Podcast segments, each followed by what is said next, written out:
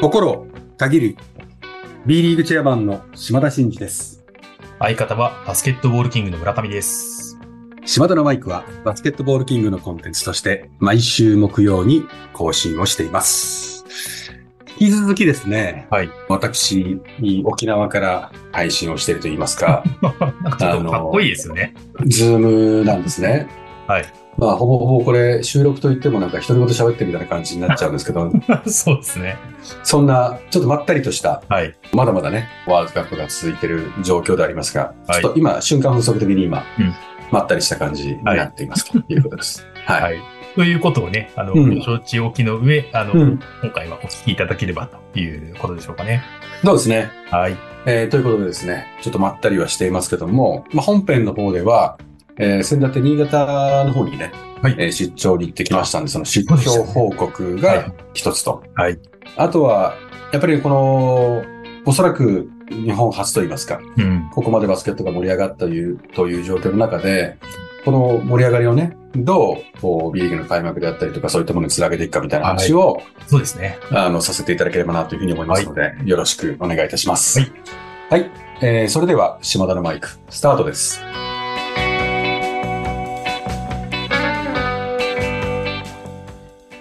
島田のマイク。この番組は全国ドライバー応援プロジェクトの提供でお送りします。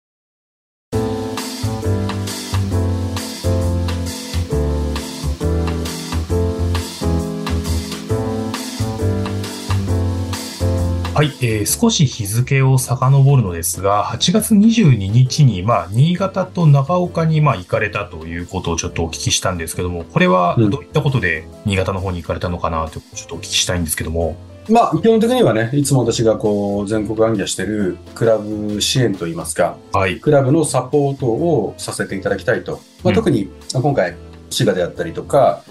高松も行くんですけどもね、うん9月に。はい。あの、今回新潟だったり、東京 Z もそうですけども、うんまあ、国家した、降格したクラブが経営状況であるとかね、その現場が混乱してないかっていうことの、まあ、確認だったり、あの、少しでも後押しできることがないかということを、で、言ってきています現地の状況を確認するとか、プッシュできることはないかっていうようなことで言ってきてるっていう、その出張の中のうん一つですね。はい。で、まず、東京から新潟に行ってですね、はい。新潟で、オーナーの NSC グループの池田代表と、ああまあ、ランチミーティングをさせていただいて、やっぱりオーナーの存在って大事ですから。あ。うん。で、まあ、今どうですかっていうのと、新潟のこの支援体制どうですかとか、どんなプランで昇格を目指すであるとか、B 革新のね、うんえー構想において、どのようにこう、プランを考えてますかみたいな話を、ざっくばらんにコミュニケーションというようなのが趣旨で、うんまあそこで、やっぱりこう、まあそうじゃない方がいいんですけど、やっぱり直接行ってですね、B 革新についての本質であるとか、なぜこういうことをやるのかとかっていうことを、もうちゃんとこう、がっつり話すと、より理解が深まるんですよね。うん。うん。当然私が会見であったりとか、いろんなところでこう、同じトーンで同じように話して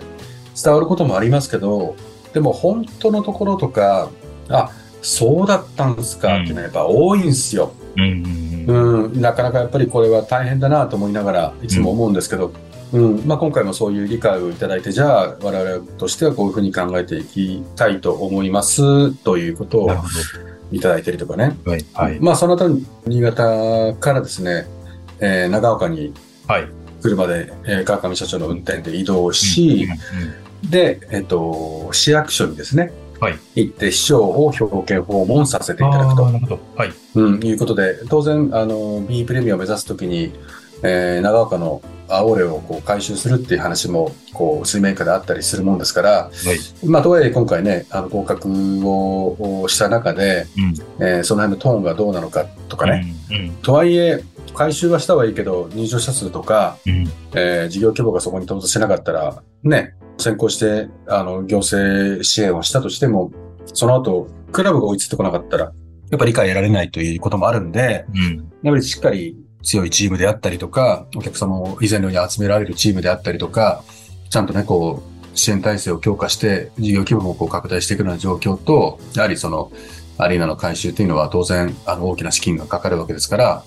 えーその辺のところは、こう、応援しつつも、うん、クラブの状況以下なところは多分あると思うんでね。はい。そこはお互いにこう、両面見らいな、睨みながらね、うん、上を目指して頑張っていきましょうっていうことの確認と、やっぱりこう、今 B リーグは群雄割拠で、競争激しいんで、ぜひ市長、そして自治体の皆様にもお力添えいただきたいということは申し上げて、うん、あの、変わらず応援しますということは、市長おっしゃっていただきましたね。なるほどですね。うん、まあ、うん、おっしゃったみたいに、改めてやっぱりしっかりとこう説明をしたりとか、状況をまあご自身でこうご覧になって、直接会話をされるっていうことが、まあ、もちろん時間も手間もかかるけど、やっぱすごく重要なことだっていうことなんですかね。そうなんですよね。うん、いや、これね、よく言われるんですよ。なんか V かなんか作って、それ送ったらみたいな話だったりとか、そんなあちこち行かなくても、なんかもう少し効率的なものないの？とかね。まあ、ありますけど、やっぱりね、膝つけ合わせて話さないと、本当にこう、シンクって理解するっていうことだったり、理解をすることと、分かった協力するとか、分かった応援するっていうことはまたちょっとまあ、誤差があるわけですよね。ですから、あ、そういうことなんですね。わかりました。まあ、応援するかどうかわかりませんけど、じゃあ意味ないじゃないですか。うん、そうですね。うん。あ、わかりました。そういうことなら、あの、地元の何々クラブを応援します。ぜひお願いしますっていうところまで行ってゴールなんですよ。うん、はいはい、はい、ですから、そこまで行くっていうのは、やはりそれなりのエネルギーをかけていかなきゃいけないんで、うん、やはり私がこう飛び回ってるっていうのは、それをサボって簡単に理解、浸透、共感、応援しますまでテンションが上がるまで行くっていうほど簡単ではないんでね。うん、うん、それはまあ今後も続けていかなきゃいけないんだろうなと思いますね。なるほどですね。うん、うん。わかりました。まあじゃあ、新潟はまあこれから行政のまた協力も再びというか、まあ引き続きという形でいただきながら、うん、まあ改めて地域としても、えー、B 革新の内容を理解していただいて、まあ次のステップを目指していくと、そういう感じなんですかね。そうですね。まあ新潟は、あの、すごく新潟日報さんも私に取材を入れてきていただいて、はいはい、結構大きく紙面を、その、私が訪問したタイミングでも出してもらったりとか、うん、すごい注目が高いんですよね。なるほど。うん。もともとやっぱ、あの、アルビレックスサッカーも含めて熱量のあるところですから、はい、関心事としても高いんで、まあ、素地はあると思いますしね。うん。あと、まあ、スタッフの皆さんとも、その、市長の表敬訪問の後に、ミーティングを持って、私のからいろんな質問をしたりとか、皆さんから質問を受けたりとか、うんうん、あの、B 革新の説明をさせてもらったりとかっていうことでやって、で、その後スタッフの方たちとまた会食？をさせていただいたりとか、うんうん、まあ、半日、今日の短い時間で宿泊もできずにね、戻ってきましたけど、うん、貴重な時間だったなと思いますね。頑張ってほしいですね、新潟にはね。はい。はい。応援しています。はい。はい。意味で、ちょうどね、あの、まあ、B リーグの話題にもちょっとこう触れていく流れでしたけど、うん、今ね、あの、島田さん沖縄にいらっしゃって、まだ、えー、ワールドカップの最中ということではあるんですが、うん、改めてこう、1次ラウンドですね、あの、テレビの視聴率とちょっと振り返ってみたときに、うん、えー、ドイツ戦で8.2%、うん、えー、フィンランド戦で8.8%、うん、そしてオーストラリア戦ではフィンランド戦の勝利の影響もあるんだと思うんですけど、13.4%ということで、まあ、かなり多くの方がですね、えー、まあ、アリーナに駆けつけて、まあ、かつテレビの前で、えー、応援していただいたりという方も多かったのかなと思うんですけども、うん、この辺のこの反響というんですかね、SNS が見ててもバスケ面白いよねとか、あ、こんなに、あの、レベル高くなったんだ、みたいな話も結構あったかなと思うんですが、この辺の反響を、まあ、こう、見て、まあ、率直なご感想というか、なんかどういうふうに感じられてますかっていうところいやもう本当嬉しいですよね。うん、まあ、この勢いを未来につなげなきゃいけないってことと、今この状況にあることの奇跡をね、はい。まあ、奇跡っていうのは振り返れば奇跡で、ミラクルの方じゃなくて、うん、その奇跡っていうことを、やっぱり感謝して、確実に次につなげていかなきゃいけないよね、ということは、私もたまたまあの B リーグの100人ぐらいですか、はい、のいるメンバーの中で朝礼で、ちょうど昨日かな、うん、話をしたんですよ。やっぱりすごいことで、例えば、当然渡辺裕太選手とか富永選手とか馬場選手のような、えー、ホーキンソン選手のような方あ選手がいたりね、B リーグの、はい、まあ、富樫選手にしても河村選手にしても、まあ、比江島選手にしても、うん、その他の選手も、えー、すごい成長した選手たちが一堂に会して、メンバーが揃ってるってことだったり、うん、それを本当にうまくマネージして、日本にフィットする戦い方を展開してもらってるトム・ホーバスがいたりね、はい、この日本代表の結果がどうなるかなんて全くわからない、かなり前の段階で、まあ、日本テレビさんとテレビ朝日さんが放映権買ってもらって、こうやって矢継ぎ早にこうそうしてくれてるじゃないですか、強化試合も含めて。はい。であったりね、うん、うん、八村選手のようにアメリカでも成功してる選手が出てきたり、あの B リーグが誕生して右肩上がりでファンを増やしているであるとか、うん、本当にいろんなあもの、うん、過去のバスケ界の人だったり、過去から努力してきた人たちの思いも、うん、続いてね、はい、今の状況に来てると私は思ってて、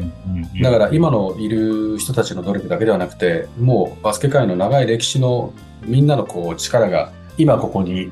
集結したというか、はい、なるほど。そういう思いです。うん、ですから、あの、まずもって、えー、多くの方たちに感謝しなければいけないなっていうことと、うん、この奇跡を本当に本当に確固たるものにバスケ界を前に進めるのが我々の責務だなっていうふうに思うと、はい、まあ身が引き締まるというか、うん、うん、だからこそもっともっと日本代表が強くなるように B リーグが貢献しなきゃいけないし、うん、強い B リーグ選手を満たすような普及育成強化を図るようなリーグでなければいけないですし、うん、うん、若い世代を指導していただいている指導者の皆さんとかね、レフリーの皆さんとか関わる皆さんが、あそこにこう目指したいとか、あそこにこの子たちを連れて行きたいと思うようなリーグでなきゃいけないなとかね。うんうん、まあそういうふうにすごく思いましたね。ですから、この多くのエネルギーをいただいて、多くのファンになり得る潜在顧客が一気に膨れ上がったこのタイミングに、バスケ界はもう総動員してですね、うん、ファンの獲得だったり、選手の獲得だったりとか、うん、自信を持って、やっぱり野球サッカーに比べてうちらはマイナーだからってずっと言い続けてるんじゃなくて、はいはい。えー、本気で、ま、あのメジャーであったりとか、本当に世界をいつか取るんだっていう、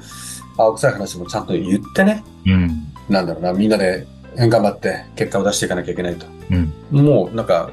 決意を新たにしましたね、今回、ね、なるほどですね。うん、まあ、あの、改めてそのオーストラリア戦での13.4%と、まあ、競技このスポーツイベントでこれだけの数字を取ってくるってなかなかもう珍しくなったなというふうにも思いますし、あと、島田さん自身も、タイムラインというか、トレンドの中にあんなにバスケットのことが流れてくるっていうのも初めて見たよみたいなのをちょっとお話しされてたような気もしますけども、うん、まあ、こういった状況をいよいよその、まあ、9月末から10月の頭ということで、うん、開幕というところをつなげていかなきゃいけないのかなと思いますけど、うん、なんか改めてこう、初めてじゃあ代表戦は見たよっていう方に対してこう、B リーグの魅力みたいなことっていうのをちょっと伝えようと、ちょっとどういうところを見てもらいたいなというふうに思われてます？まあもちろんね、あのバスケットの競技人口というのは、まあ今60万人ぐらいで、かつて100万人ぐらいいて、学生を辞めると引退するっていうことで、はい、あの、リフレッシュされていくわけですよね。はい、あの、で、新しい人たちがどんどん増えてて、今の人口構成の中でもバスケにそれなりに本気で向き合った人たちの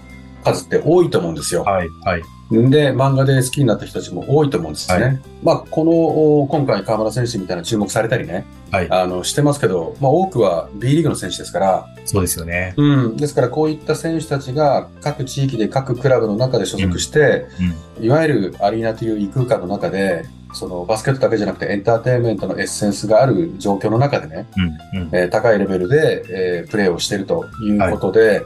本当にこれがチームであるとか、うん、あの、自分たちのこの生活の潤いっていうんですか、うんうん、うん、日常生活の中であ推しができて、なんか楽しくなっちゃったみたいなことを感じていただける可能性っていうのは多々あると思うんですよね。はい、ですから今回このきっかけで、まさにあの10月から開幕するね、あの B リーグの会場にも足を運んでいただいて、はい、この国際試合の代表のゲームの面白さとはまた違う面白さが、ね、あの B リーグのゲームにはあるんで、はい、それをね、ぜひ体験、体感していただきたいですね。うんうんうん、はい。もう、どのスポーツよりもリピート率高いのが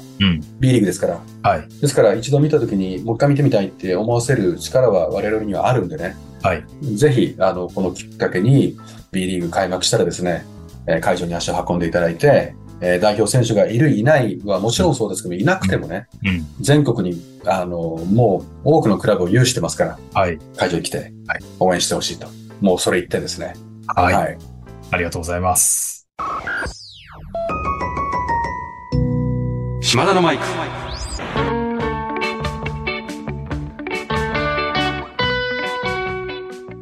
島田のマイク。この番組は、全国ドライバー応援プロジェクトの提供でお送りしました。はい。とということで、2週にわたって、ズームでお送りしておりましたが、はい、ちょっとね、やっぱ、相方とのね、えー、3年、3年間のこのやりとりがあるんで、うん、えー、我々のコミュニケーションが不足するなんてことはありませんが、はい。いかがでしたでしょうか？聞きますか？なるほど。な、な、なんですかそれって。はい。ということで、えー、島田のマイクでは、リスナーのあなたからのメッセージを受け付け中です。えー、私への質問、企画のリクエスト、お悩み相談、えー、暗算祈願、何でも構いません。えー、番組で紹介させていただいた方には、柴田のマイク、オリジナルステッカーを差し上げております。あつ先は概要欄に載せております。あなたからのお便りお待ちしております。ということで、えー、今これを喋りながら、海を見ながらこれを喋って暗算祈願とか言ってる自分がちょっと、あの、少し寂しくなりましたけども、柴田のマイク、ここまでのお相手は、心たぎる、B リーグチェアマンの島田真二と、相方の村上でした。また来週。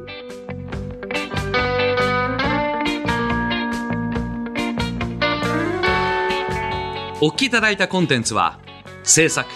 バスケットボールキング、制作協力、BD、配信、日本放送でお届けしました。